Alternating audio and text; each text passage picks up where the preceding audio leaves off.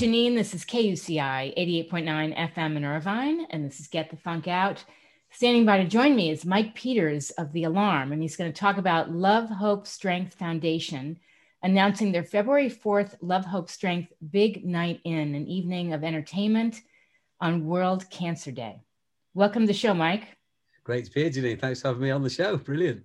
Where are you connecting from? You're in London? I'm in Wales, actually. Oh, North, Wales. North okay. Wales. Yeah, right on the coast. Not not too far from Liverpool, if you know England. We're a stone's throw from. I know from a little bit. I want to go someday when there's no COVID.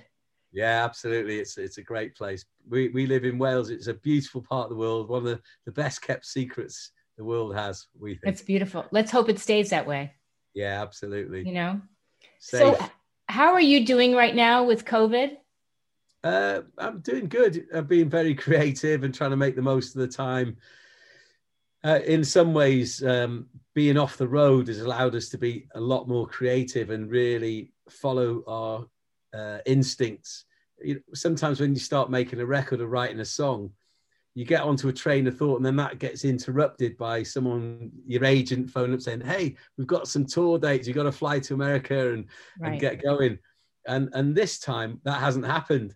So we've just been able to really follow through some ideas and go really deep into the creativity. And and I, to be honest, I'm really enjoying it. That's um, good. A lot of great music for the in the name of the alarm, and we're very excited about the possibilities. And but we're still looking forward to the return of the touring. But uh, but we're making the most of what we have right now. Well, it's great because you're still creating for the fans. I mean, I've been a fan a long time now. I remember listening to music and, you know, I love it. And it's great because I feel like probably for you, there's been more synergy with your band because you've had this time.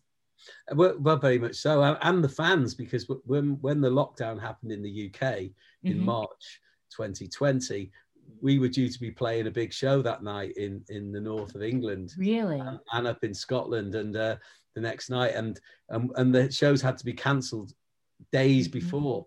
So we, we thought, what can we do to help the fans through this and ourselves through this horrible moment. So we created our own TV show called The Big Night In. Right from my home, we started broadcasting with Jules, my wife, as the presenter on the sofa, a bit like Love you it. are now. and then I, I would stand by my jukebox and play some songs. And we dug out some rare videos from the Alarm archive, and, it, and we turned into a huge show. And we had hundreds of thousands of people tuning in, and amazing. Really, it really connected uh, us with a lot of people in a great way, and kept us all having something to look forward to while we were staying indoors and and it's been been brilliant. And it's that spirit that's driven us right through this whole covid situation. That's amazing. Now let's jump into your event on february 4th tell me why this foundation was important for you to create. Well, yeah well jules and i my wife we're, we're both cancer survivors. Jules was diagnosed with breast cancer uh, mm-hmm. uh, a few years ago and survived and came through all that. And, and I've been living with leukemia since 1995 and uh, wow. uh, I've had a long journey with, with cancer. Um, and it really got dark for me around 2005, but I managed to come through and, and I was introduced to a gentleman in Texas called James Chippendale. And, and he'd been a bone marrow transplant recipient and survivor of the transplant process. And together as leukemia patients, we both felt there was differences in healthcare systems around the world that we could help alleviate for people who are less fortunate than ourselves to have you know in in Wales in the USA sure. you can have access to amazing medical teams amazing cancer research amazing cancer medicines and and doctors and nurses and and uh, but there's others out there who are less fortunate. So we felt that by utilizing the power of our music taking our music to mountainsides and singing out in the open, we could help people less fortunate than ourselves. And that was the, the beginnings of Love, Hope, and Strength. I love it. So, as far as the event goes, I think it's an hour long special. It's live and recorded musical performances. That's right. Yes, we, we've been lucky enough because we started the charity in 2007. And our first ever event was on the, the, the summit of the Empire State Building in New York. And we climbed Whoa steps. Yeah.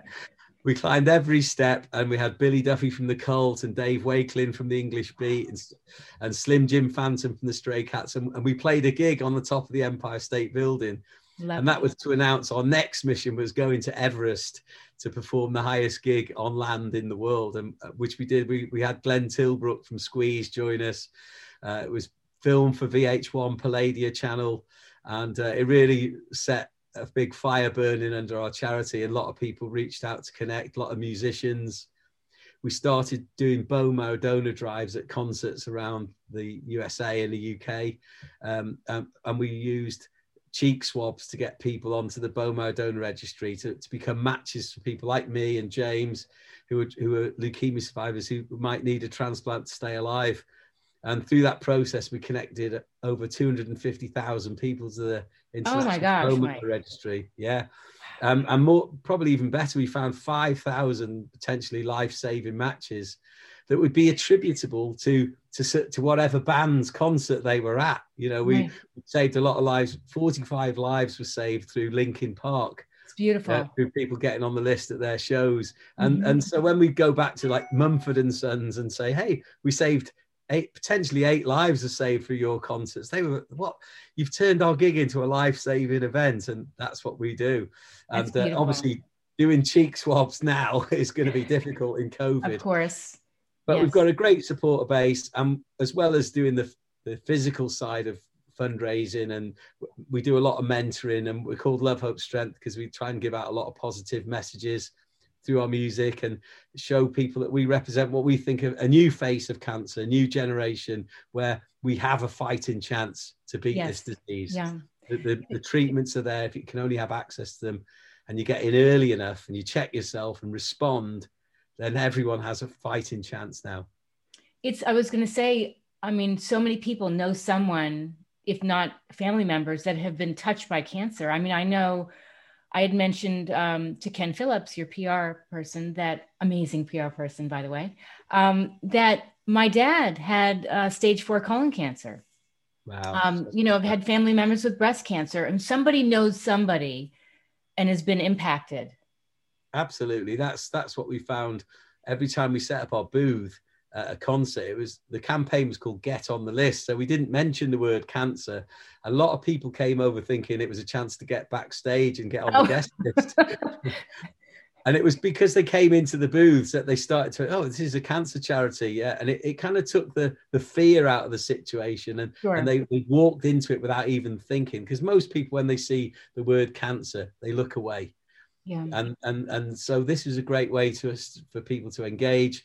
They'd let their guard down and say, "Well, actually, I I I think I might have found a lump," and we could say, "Oh, look, go." point them in the right direction of, of, of approaching their their medical teams and getting to their doctors and, and then progressing it and not being afraid that they might find something that they have to act upon. Sure. It's, it's, much better to act early and, and it's the worst thing you can do is pretend it's not there and that it'll go away because cancer doesn't just go away. No, it doesn't. you have to tackle it head on. Right. And what's wonderful too, Mike, is that you make people feel less alone. This is a, you know, a disease where sometimes you probably want to curl up in a ball and not connect with people, but the connecting with people really helps you in so many ways.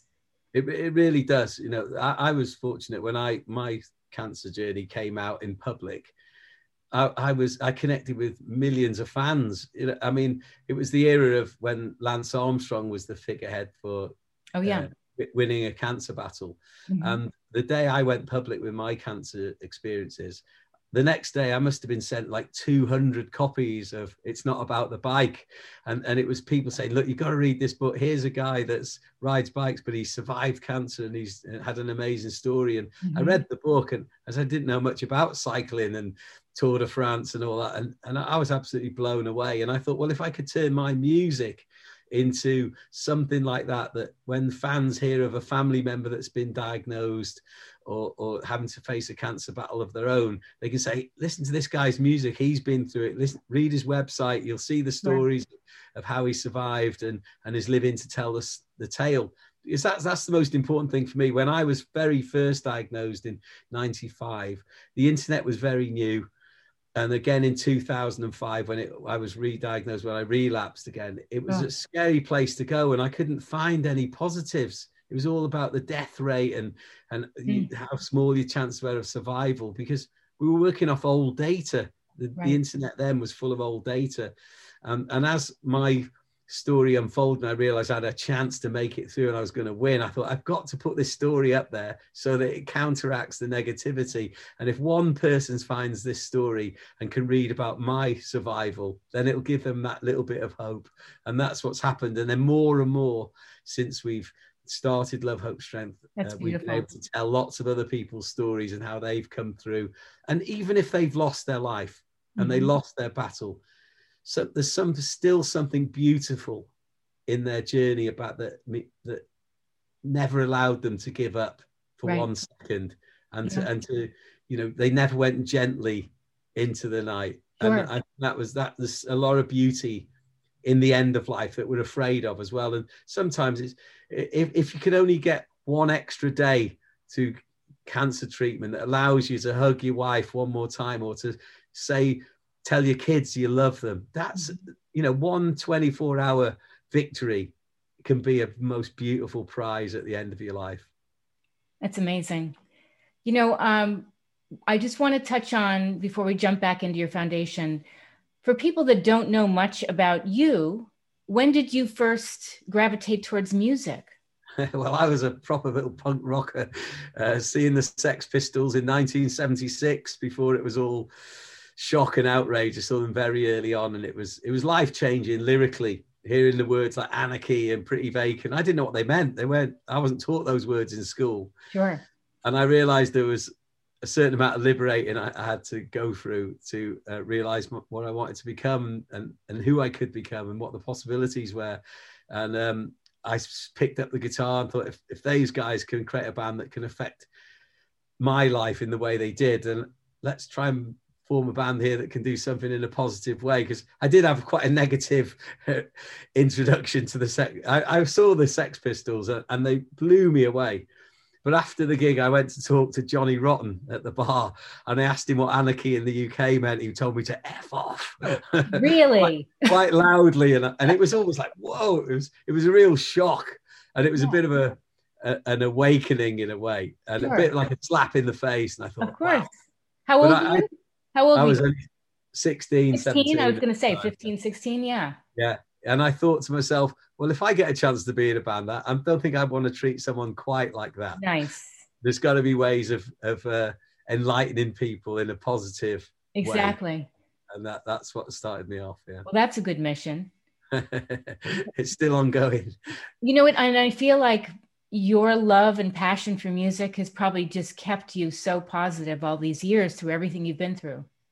Very much so. I would say I'm alive because of music, almost literally. When I was um, diagnosed in 2005 with, with uh, leukemia, I, I, had a my blood count was off the chart. I'd fallen out of the healthcare system because I'd um, gone through my first cancer journey with non-Hodgkin's lymphoma. Mm. I'd come through all that, and and then my life mutated into leukemia, but I didn't know it, and I'd become very ill. Um, my blood count was at half a million instead of single figures, so I, my blood wasn't wow. even moving around my body, yet, and the doctor didn't realize, didn't couldn't believe I'd even walked into the hospital. So I was sent for immediate treatment, and um, they they wanted me to have um, a bone marrow transplant on the spot, and I said, you know what, I, I'm, I'm supposed to be going on tour to, to, to America. this isn't convenient. yeah. So so I, I, I put off the transplant and then and and then lived out this whole life and then and and uh, and when I came back I, would actually res- reversed my blood count and it, it turns out I had a, a, very, yeah I'd had a very different kind of disease than they first diagnosed me with. Oh. And, and when they looked deeper into it, I had something else that and where the blood count goes up and down so if I'd acted on their initial advice and gone, I had a bone marrow transplant, my life would have been very different. I might not have recovered, or I might not have been fit enough to run around the stages and travel mm-hmm. the world. And instead, I was able to save my rock and roll life and the person you see today. Yes. And my doctor always said the best thing he ever did was fight us and go on the tour and come back a few weeks later and, and reverse. Your will. You were like, I'm going to go rock. I was. I just thought I can't stop the music. You know, this. I just thought to myself, they minutes before they told me I had cancer, I felt completely well. I, I, felt like I was moving forward in life with not a care in the world. And then mm-hmm. they said to me, they handed a piece of paper over that said cancer. We've got to talk about cancer, and life changed. But in, when I was thinking about going on music, I think just take reverse yourself back a little bit, because yeah. often when you're told you've got cancer, immediately you feel unwell. You feel like you've got to stay in bed. You can't go out. You can't go running. You can't train. You can't play guitar. You can't run in the field with your kids or take your dog for a walk, but you can and it, it, and you have to just go back to the place you were before you heard the word cancer and that's where you start your recovery there not when you're 20 floors down when they've told you you've got cancer right great advice we're, we're, making a new album um, but we're releasing the that this is the this is the cover cool and, uh, and it's got cdr inside and I, have hand painted the covers and that's amazing goes all out to the fans from tomorrow uh, but we haven't finished the recording. So the, the, this is actually a CDR inside. Okay. So the fans burn their own CD when we release the music on the 25th of February. That's amazing. I love so that. We can, we can uh, beat the production deadlines and the fans can have a physical CD. They can listen to it on Spotify and iTunes. And we're also getting some uh, hand cut vinyl made as well on the day. So, uh, and then after that, I'm going to destroy the master tape. So it'll only exist in this form. That's a brilliant idea.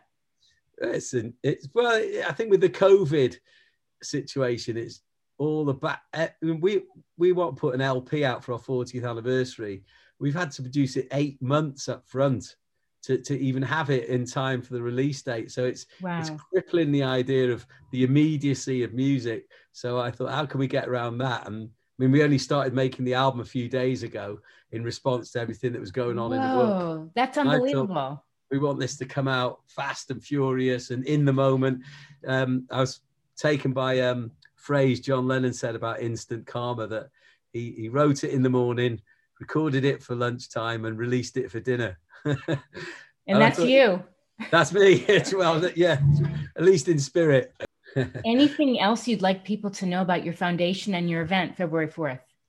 Well, it's going to be an exciting event. It's going to be out live on YouTube, and uh, people will be able to tune in. And um, we're, we're, promoting the all the, the, awareness of World Cancer Day and celebrating life. We've got some amazing artists uh, taking part. Uh, Duff McKagan from Guns N' Roses, um, wow. Taylor from Foo Fighters, and all kinds of things. We've got some amazing guitars. Billy Duffy from the Cult has signed a guitar that we're going to be able to auction off, and we've got some guitars from when we went to Everest. So there's some brilliant items there for people to um, bid on that can go to help the battle against cancer on a global basis because through our adventures around the world we've been to everest machu picchu kilimanjaro and we've built cancer centers in all those parts of the world which we continue to support to this very day. So all the funds we raise on the big night in love hope strength special will support our missions around the world. So amazing. So uplifting. You know where can people find out more information about you and the event well, our, our website is lovehopestrength.co.uk, or if you're in the USA, you can go to lovehopestrength.org. You can find us on Facebook, uh, Twitter, Instagram. We're, we're there. Google Love Hope Strength, and you'll find us and you'll see what we've been up to since 2007 and where you can tune in to see the big night in on the 4th of February, World Cancer Day. Fantastic. I'll be tuning in. Fantastic. We'll give you the wave from the sofa. Okay. And hello to the paparazzi in your background. this, is, didn't mind me. Yeah. This is my, Hi there. my breast cancer surviving wife, Jules. Nice to meet you. Oh, oh, lovely to meet you. Thanks very much for having us and doing the interview. Absolutely, absolutely. One last thing. What advice would you give for people that are having a hard, hard time right now? Stay believing because, you know, there is an end in sight to all of this. You know, and, and if you are diagnosed with cancer, if you're feeling there's something that's not right, act upon it. Don't be afraid to go to the hospitals. Ironically, the hospitals are probably the safest places in the world to visit right now because they've been clean top to bottom, they're COVID secure, and and I would strongly advise anyone who feels they've got a lump, feels they've got something, they're tired yes. through all of this, because cancer doesn't go away despite what what COVID has brought to the world. So, but act upon it. Go and see your GP. Start the journey now. Hopefully, nobody's been diagnosed with cancer since Mm. COVID came along, but sadly, that's not going to be true. And hopefully, if you start your journey early enough, then you can find the road to recovery. Okay. Thank you so much for joining us. Thanks, Janine. Thank you very much. Take care. Bye bye. Bye bye.